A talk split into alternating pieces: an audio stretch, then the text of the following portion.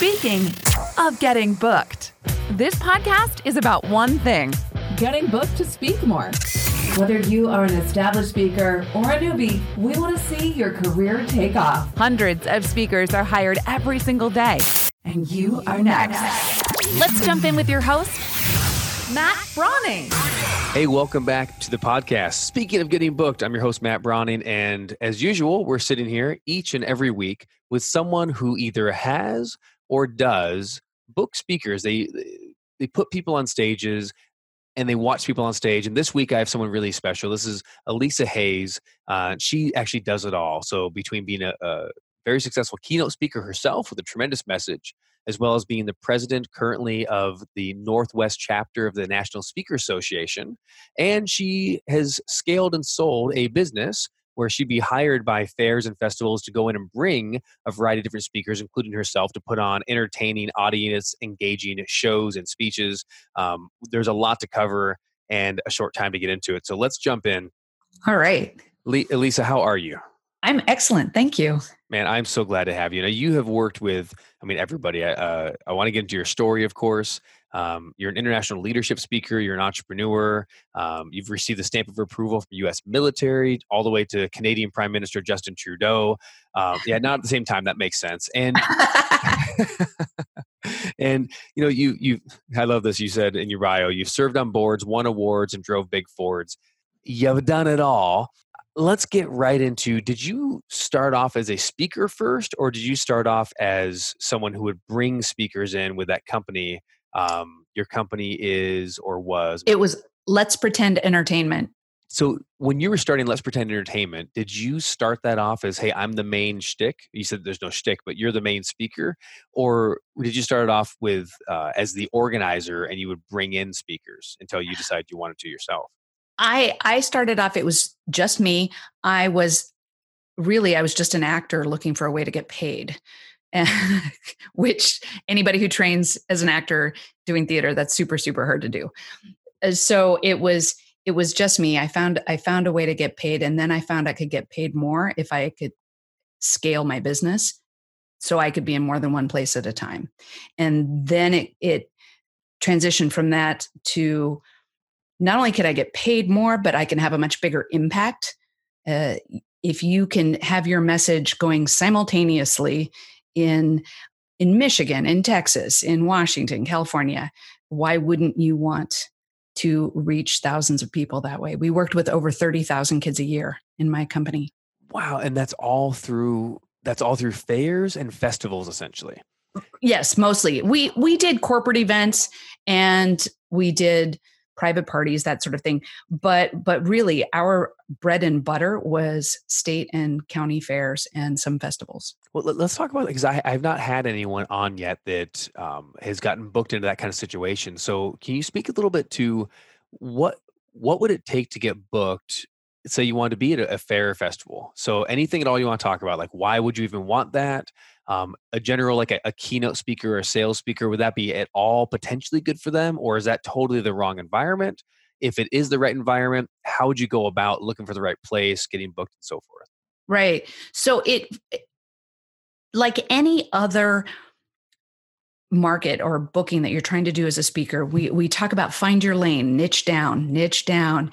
You people come into speaking thinking i have a message and the entire world needs to hear it which is completely unsellable, really, uh, in any sort of sustain- sustainable fashion. When you niche down and you get to know an industry really, really well, you can communicate very specifically and clearly to people in that industry. The industry that I fell into by accident and I knew it. Then, yeah, totally fell into it by accident and then fell in love with them was the fair industry. And what people don't realize is it's a whole lot more than corn dogs and carnival rides.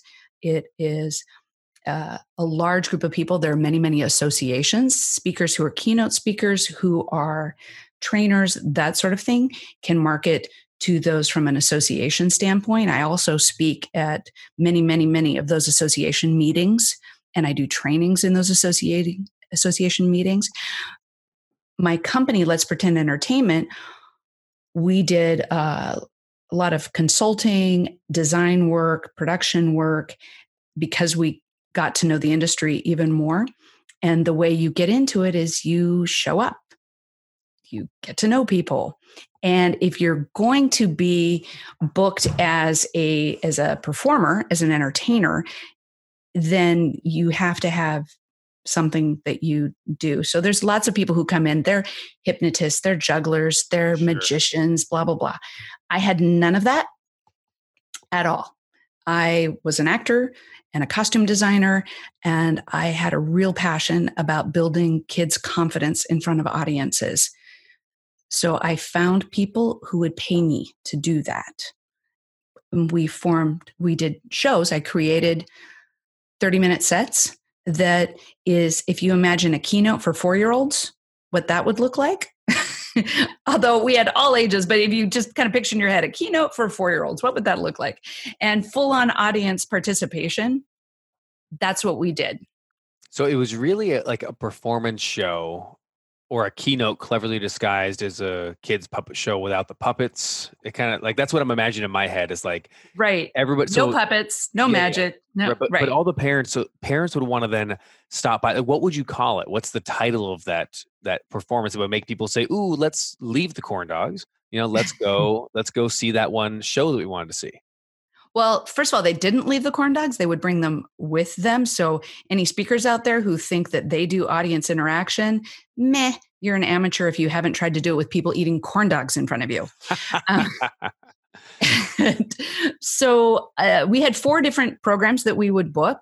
The reason we had four is is that it enabled us to get rebookings with our our clients. They could rotate things. We had one called Let's Pretend Circus the Let's Pretend Pirate Adventure, Let's Pretend Wild West Show, and the Let's Pretend Farm Time Tour, which was a wild mix of time traveling farm animals and hand washing.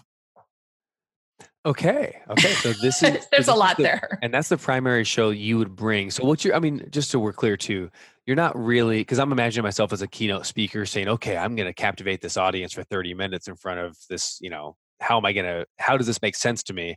Really, it sounds a lot like the acting chops and you were putting together a performance, like as if you had a 30 minutes in a theater with people. You're really doing a show of some kind, even if it's a one woman show at the time or whatever it is, it's still a show, not just a talk.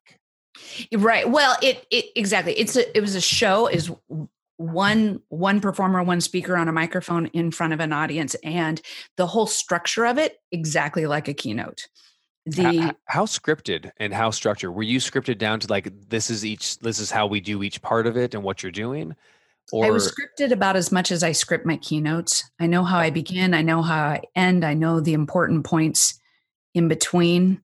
How, uh, but how I'm getting from A to B to C to D depends on the audience.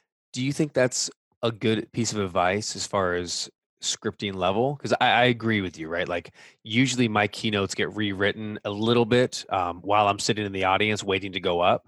And usually it's on a hotel um, little scrap of paper where I go, oh, yeah, that's right. I'm doing the frog story this time. And then I'm doing my thing. And then I'm doing these two points, you know, and I'll go up with bullet right. points. And, and the bullet points, you know, I've, I know enough of them that, you know, uh, the content is there but it's like well how do i do that and then it's always going to branch off a little bit unique do you do you think that's good advice for most people to be structured not scripted or do you think there's times to be more or less one or the other um you know partly it depends on the person first of all um and I'm I'm teaching this coming up at our speaker academy. In fact, so this better be right.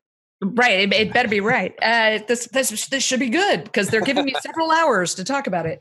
Uh, I mind map out my programs. So I know my opening. I know it down cold. I have it, and I don't quote memorize because that rote memorization will always sound like rote memorization. Uh, but I have it down. I have it down so cold that I can deviate, I can play with it, I can adapt it to the audience on the fly, but I know it and it and that is scripted. How I open, how I close, key stories that are better told you you learn through experience and whether you sit down and write it scripted or whether you you should always record yourself when you speak every single single time because you'll say something that is just platinum but you won't remember it later you learn that the audience responds best when you say things in a certain order when and you do it a certain way. So those you get down cold. And then when you're putting together the speech at least the way i do it i will based on my pre-conference interviews with a handful of leaders in the organization asking questions and really dialing in on what they're focused on what their problems are what their needs are i'll identify all that in my mind map and figure out which stories are going to fit best and then on the fly, I just had this happen Sunday morning. I was speaking at an event. I looked over at the wall and I noticed there were some pictures taped to the wall that were obviously relevant to this group. I turned to the person next to me. This is maybe 10 minutes before I went on stage. I said, Who who are these people? And she explained to me these seven people were the founder of the founders of the organization and here's why and what oh, they were wow. what their purpose was. I, right i that's kind of a big thing so i said huh okay and i don't even have time to jot notes on a cocktail napkin but i plugged that in my brain and when i took the stage i knew that was coming up i didn't know when i just trusted that yes. the moment would arrive that i will bring that in but you can't do that if you don't know your stuff really well so yeah, and there's there I don't think there's any shortcut for just plain experience. You know, like you said, when you're telling a story a hundred times, you figure out what line lands, what doesn't. Let let's uh, kind of wrap up the fair festival idea. So if you think that that would be a cool place for you, you know, there's. Mm-hmm. You know, like, and, and even like you said, you mentioned the hypnotist. You know, I met uh, Mark Usick. Little shout out to Mark. Um, he was, you know, he did the fair circuit forever as a hypnotist, and then he got into more personal development and doing seminars and things like that.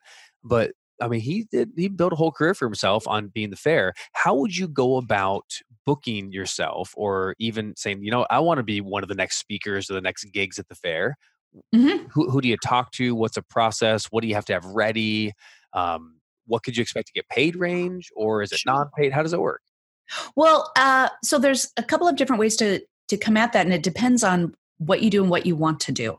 For example, coming up in December, the International Association of Fairs and Expositions conference in that'll be held in San Antonio. That's the Big Daddy Association, IAFE. Bill Stainton, a lot of people know Bill Stainton in NSA. He won 29 Emmy Awards and he's a well known keynote speaker. He will be one of the keynote speakers. He's also a friend of mine in NSA Northwest. So I'm very excited that he'll be there. Uh, Bill is getting booked there as a keynote speaker. That's not an ongoing living. That's him coming in. I'm going to do my keynote speech. I'm, I'm in, I'm out, I move on to another thing. An association conference for the right. exhibitors. But exactly, exactly. And there's a lot of speakers who who come in that way. There's state, regional, and and the international association. Lots of those. You can look those up.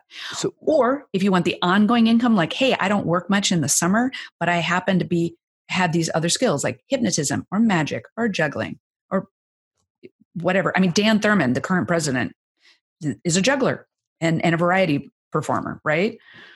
What a blast. What, right. So you you show up at the conventions and you get to know people and you you book business in that industry. So that really is the best recommendation. I just want to make sure I'm, I'm clear on that. So the Association of Fairs and Exhibitions, and would you say too, like if you could, let's just say you could get booked there uh, to speak, really would you say that's like an exhibition in and of itself? Meaning you're you know sometimes you go to a say you want to get booked by a bunch of uh, corporate banks and you get to speak at the association of like you know southwest bankers or whatever it is that becomes an exhibition talk. So even if it's free or whatever it is you're speaking in front of potentially 100 200 of your ideal clients who could then hire you to go into the companies or go to speak. Is this that same sort of thing where hey this is a great place to exhibit myself Exactly. So here, let me give an example. Okay, besides my whole 15 year career in that industry with my my business, I I now speak and train and consult in the area of disability and inclusion. Right. So I I just did a talk in Oregon last week uh, called Beyond the ADA. Well, I did that at way below my usual fee, partly because the meeting planner is a friend of mine, uh, but mostly because everybody in that audience is a potential client to hire me as a consultant to come in to their organization. So it's a massive potential lead generation. You guys, like, I hope everyone's Exactly. understanding the the power of this.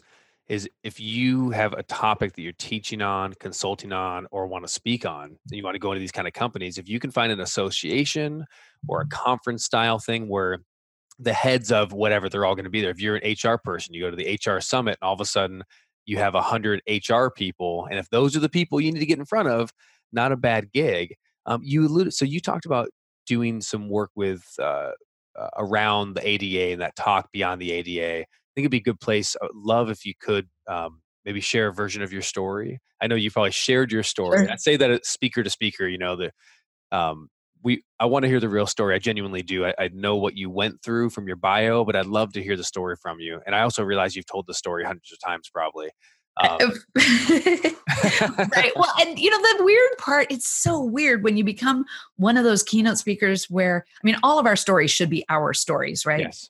Uh, but it, it gets weird when your story is that big of a story. Uh, so I, when I talk speaker to speaker, uh, I will say, yes, I'm now one of those people who has that big, gigantic story. Uh, the great irony, and this is a lesson for anybody listening. I joined NSA in 2009. I was in this near fatal, horrible wreck, which I'll give a brief summary of in a minute, in 2014. In the intervening five years, I spent five years saying, you know, I just don't really have a story. Wow. And God was laughing, going, just wait, just wait, it's coming. And now, what I tell people is no, you don't want a story like this. It's super painful and it gets really weird.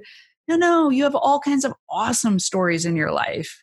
And be Just- careful if you don't have a story because you know you might be given one. So like figure out your story. Right. Right. Careful what you wish for. So- Right. So I was, uh, the story is I was with a couple of employees. We were driving a big Ford, pulling a trailer, headed to the Houston Livestock Show and Rodeo. And I'll try and tell this in a way that is not how I tell it in my keynote. Hey, you can tell it any way you like want. a I wanna real human. Not that I'm not real human on stage, but you know. I, I get it. I get it. Yeah. I know you do. Uh, uh, so we really, unfortunately, in Oklahoma, all the way from my home just south of Seattle, had driven, and we were trying to stay ahead of a of a terrible weather system. Big storm came in the area. We hit black ice on a two lane highway. The trailer slid. I tried to correct for that, um, and it it was only a two lane highway. There was really I didn't have enough room to work with. My Ford F two fifty slammed into a guardrail um, on the left lane. We were stuck jackknifed on the highway, taking up most of the highway. Truck wouldn't budge. I have two 21 year old women in my truck, uh, and I'm in charge. And this is why I talk about leadership. This is why I talk about a crash course in leadership Yes. uh, because in that moment, I I was the only one looking at the rearview mirrors and seeing that we were going to get hit by a semi truck uh, within seconds. Oh my gosh. Um, so I I turned to these girls and and was yelling orders at them to get out and run, uh, get out on the highway side, which is where they were, and it took a whole lot of trust on their part to get out on an icy highway and start running. Um, but they believed me. Uh, one of the gals who worked for me, her when she tells this story, she says, "When boss lady says run, you run." Um, the Ford F two fifty has suicide doors, so the young woman sitting in the back seat would have been trapped in that truck if somebody didn't let her out. I wasn't close enough to let her out, but I didn't know whether the woman sitting in the front seat would take, you know, fight, flight, freeze. I didn't know if she would take off and run. Or would she Uh, remember to open the other door? With- Right. I didn't know. So I didn't move. I wasn't going to get out myself until I knew that both of these young women could clear the truck. Because of that, I was the last one to attempt to get out. And by that point, we were hit by a semi that hit the trailer, then by a Toyota Sequoia SUV that hit the back end of the uh, truck and our truck and trailer and separated those. And then another semi truck who was he was going 65 miles an hour on cruise control and never touched his brakes. He just changed lanes and he hit my body on the run. Oh my goodness. Yeah, so I was hit by a semi that was going 65 miles an hour. I wasn't in a vehicle. Launched my body 90 feet, where I was then impaled on a cable guardrail down that center grassy knoll between the north and south, southbound lanes. Holy crap. right. I have the big dramatic story. I mean, that's so, wow. That's so much more than, uh, I mean, yeah, I got in a car accident. Right, right. Yeah. Uh, I have conversations with people where they're like, "Yeah, I was in a really bad car accident too." Like, were you? Yeah, you really? Um, so I uh, uh, amazingly, uh, EMTs were able to get to us within 17 minutes of the call, which was phenomenal. I mm. had to be taken over land in an ice storm uh, in an ambulance because they couldn't get um, a helicopter in. And I arrived in an emergency room with eyes fixed and dilated, no pulse, not breathing, and uh, blood, bones, everything pouring out of my wide open left side. My pelvis i amazingly i don't have a spinal cord injury which is, is stunning. Um, i did what i had was a traumatic brain injury. Uh, at the point that i was released from the hospital after three and a half months later i, I still couldn't read or remember how to cook food. Um, so i had a traumatic brain injury. Um, broken ribs collapsed lung broken hand punctured diaphragm, lacerated kidney, broken left leg, and none of that's actually the bad news. My pelvis was folded in half in what's called an open book fracture. When you look up or you Google um, the levels of book fractures, it, this is like a level four book fracture, and it just says unsurvivable. The patients bleed to death. Wow. Um, so uh, my family, 1,800 miles away, learned that I was dying and I had a less than 5% chance of surviving the night. My mom, who's a retired physician, says that they were being kind, that I had no chance of surviving. When she heard my injuries, she, what she believed at that moment was her daughter, her firstborn child, was dead. Um, and they were just keeping the body alive, which is horrible and gruesome. And obviously, you know, spoiler alert, I I made it um, and doing very well. It's overwhelming. it's huge. Indeed, and and, I, and I'm being taken back too. And I think um, just to give that a second, you know, w- like that's not a story. Like that's that's your life. This is this is yeah. it's not who you are, but it, you've gone through that. Do you feel like there's a distinct like chapter change at that point? Like, is it life before, life after? Is that how that um, is for you, or how would you describe it? You said that, and chills literally went through my body. Yeah. Um, because that's exactly how it is in my life. There is, and I, I joke, I joke a lot because turns out being an entertainer is a survival skill. Uh, uh, I joke that my life is BC and AD, before collision and after disability it, it, it's night and day. You know, very very different. Um, you know, my brother when he was 20 got in a, a unsurvivable accident uh, with a tow truck, and it cut open the top of his car and also his head, and and he survived, and he wow. lived for another 16 years. Um, it, very much before and after, right? And so I know I, I've, I've walked through a lot of traumatic brain injury and a lot of that change. So I mean, first off, just I'm so chilled also and excited just to just to talk with you and, and listen to I mean, you're brilliant and you know what you're doing and like someone going through that hear what I'm saying, quote unquote, you know, shouldn't be able to, and here you are, you know, this this walking miracle. And I get a weird question for you. Is it could I Yeah. ask something personal on that? Yeah.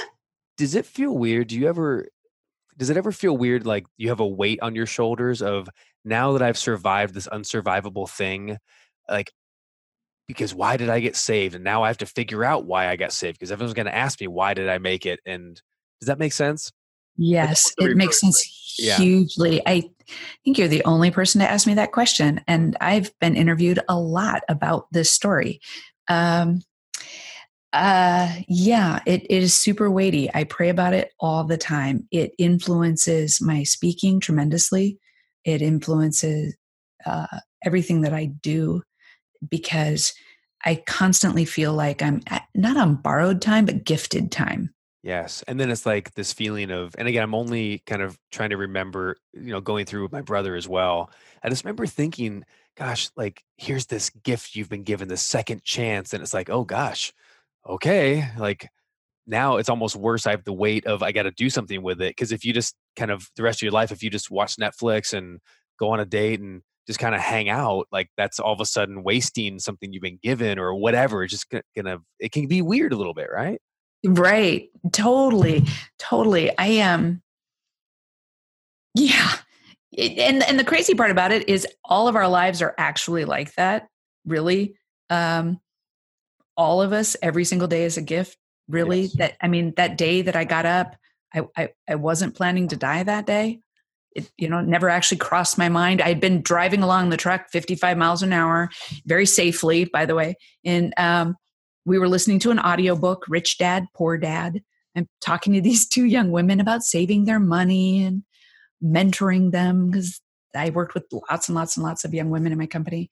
Um, I'd had a, an argument with my 13 year old daughter before I left home in uh, two days prior. None of that had that weight of, hey, you better make this count because uh, then the very next thing that's going to happen is you're going to be in a coma.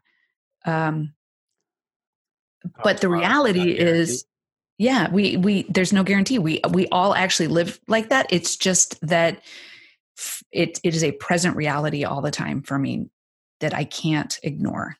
you, you have a new book coming out too. It's called Letters to My Daughter. Uh, be Yes. available on Amazon when this show drops. I think it's coming in a few weeks, but if you're listening to this live, um, it should be available on Amazon right now. You can go there. Letters to My Daughter. Tell me about because this is, I think, a perfect segue to as you go through that. You said you just got in a fight with your 13 year old daughter, and this book is really it's you saying the things that you know you need to say, especially if you never had a chance to say it again. Could you tell me, kind of, I don't know, maybe Yeah. in there? I'm very intrigued by the title, and I'm very intrigued by the story that you feel compelled to share. Yeah. Well, you know, the interesting part about this book is it's in some ways it's not what people would expect. It's it's not and I maybe could start with what it's not.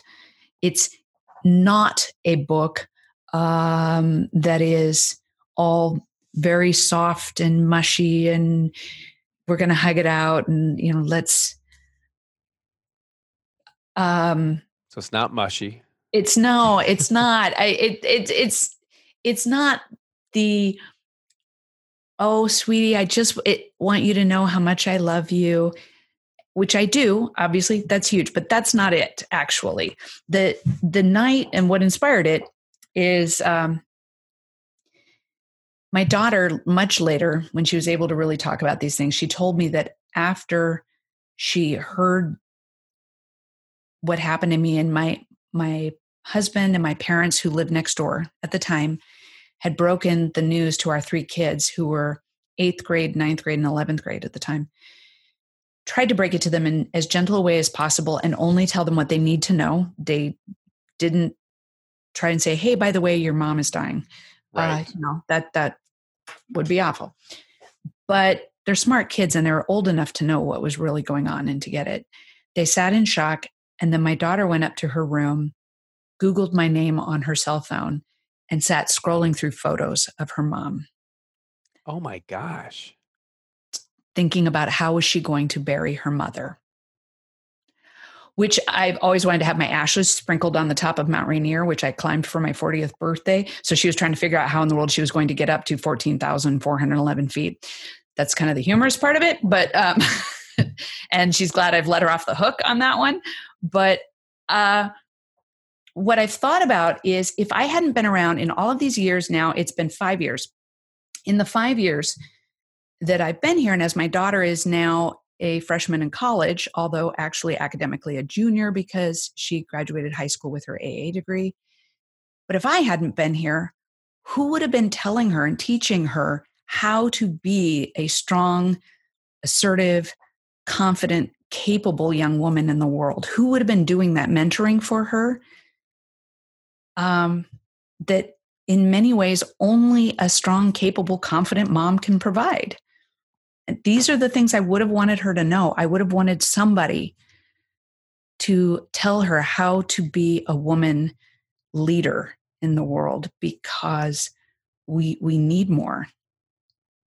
Amen. Amen. So this is really a book I think any any mother, any daughter, and for that matter, even any any uh, father or son, I think mm-hmm. should, should really. Now we know our niche, but still, I think anyone should should be able to check this out. Look at this. So it's called Letters to My Daughter. We'll have an Amazon link right in the show notes. So check that out. Um, and I, am proud of you for doing that too. I'm really thank you. you know, getting putting a book like that out isn't. it's cool because it's not just this some self promotion book, or it's not a book on leadership, which is difficult in its own right. But at the same time, you know, it's like, hey, it's a book on leadership. That's what I teach. To do something that's really authentic and really this is about me it's about my family and it's also about your family that's huge and um, and not necessarily the easiest thing to do. So I'm glad you're doing that, and I can't wait to read it as well when it comes out. Thank you, thank you very much, Matt. I appreciate that. Yeah, let's uh let's as we kind of come to the twilight here of our time together. I know uh, you got things to do, and I'm going to let you let you go with that. Um, one last piece, going back to speaking. You yes, also sir. serving currently as the president of the Northwest chapter of NSA. Yes and so that's the National Speaker Association. Um, it's also I love the NSA. I'm a member as well in Ann Arbor in Michigan. Um, it's a great place to be. It's a great place for colleagues. So if you are in the speaking game at any level, I really really encourage you to check out NSA for sure. Um, there's it's funny there's, there's opinions about NSA all across the board, ranging from everywhere. What I mm-hmm. find is you get what you put into something, and what I see in the NSA is uh, it's a great place for colleagues. It's a great place if you want to be around other speakers. I mean, just talking to you, I wouldn't have ever considered fairs and festivals. And here we are. I'm like, wait a minute. Like, you're the kind of person I want to have lunch with. And hopefully vice versa. We, you know, we can share stories and share ideas. And I can tell you how I got booked to speak on circuit in Australia. And you're telling me about how you did fairs and festivals for 15 years. Um, what does it take? Do, do you guys do? I, I try to get this for every chapter and every local association that I interview.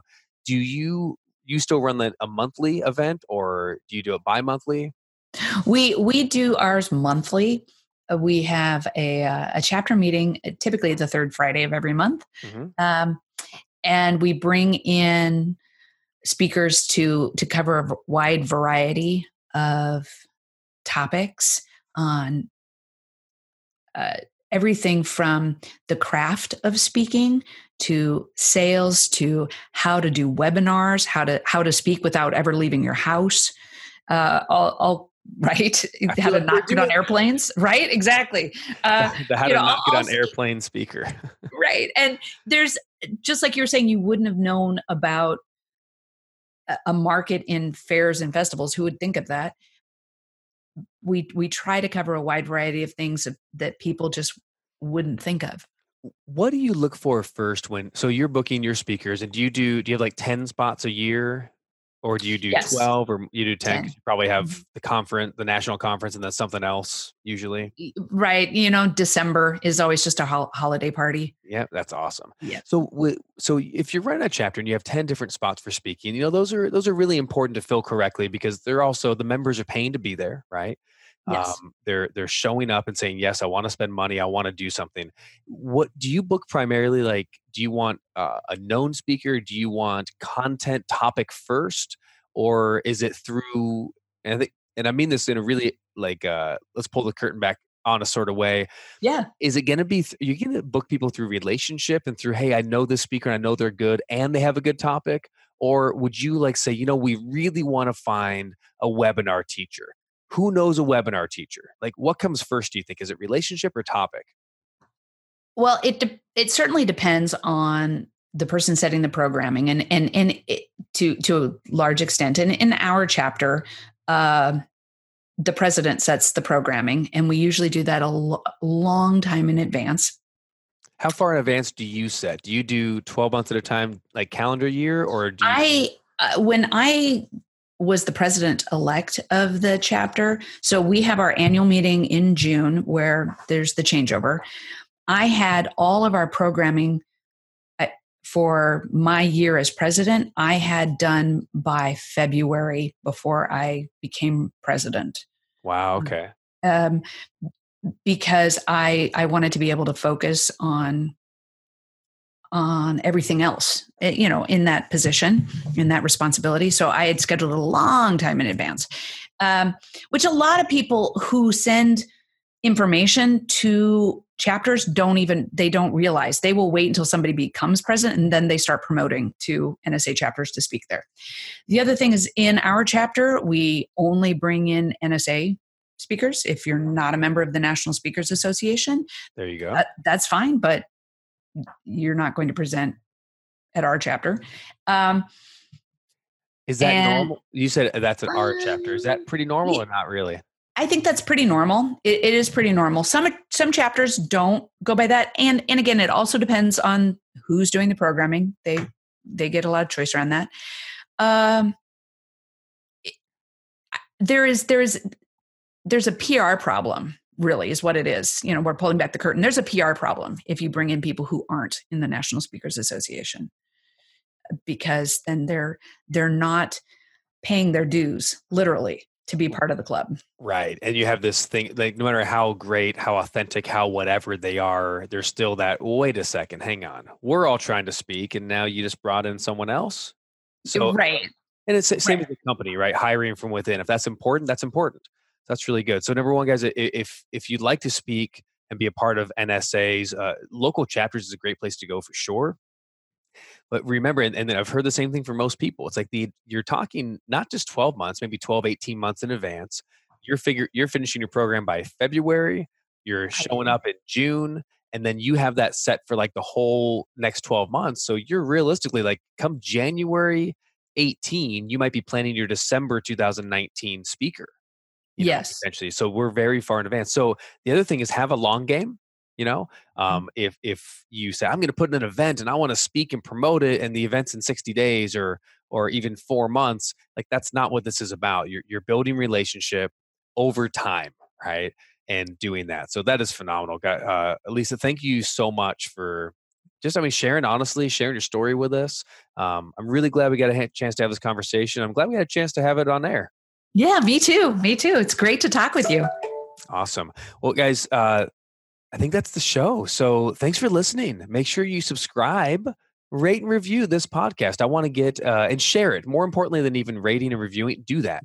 But sharing it with another speaker. If you know someone who wants to become a speaker, is a speaker at any level, I promise you, as you've seen from this show, uh, we really, really strive to over deliver with what we're doing. So you can follow Elisa Hays at Elisa. It's E L I S A Hays H A Y S. Facebook and LinkedIn, Elisa Hays. And check out elisahays.com. You can find out she's a phenomenal speaker. There's speaker reels and all sorts of cool free stuff on there. Uh, if you're a meeting planner, check out elisahays.com. And then definitely grab, there's an affiliate link or a little Amazon link uh, to her book, Letters to My Daughter, in the show notes. Make sure you check that out too. Elisa, thanks for coming on. And guys, thanks for listening.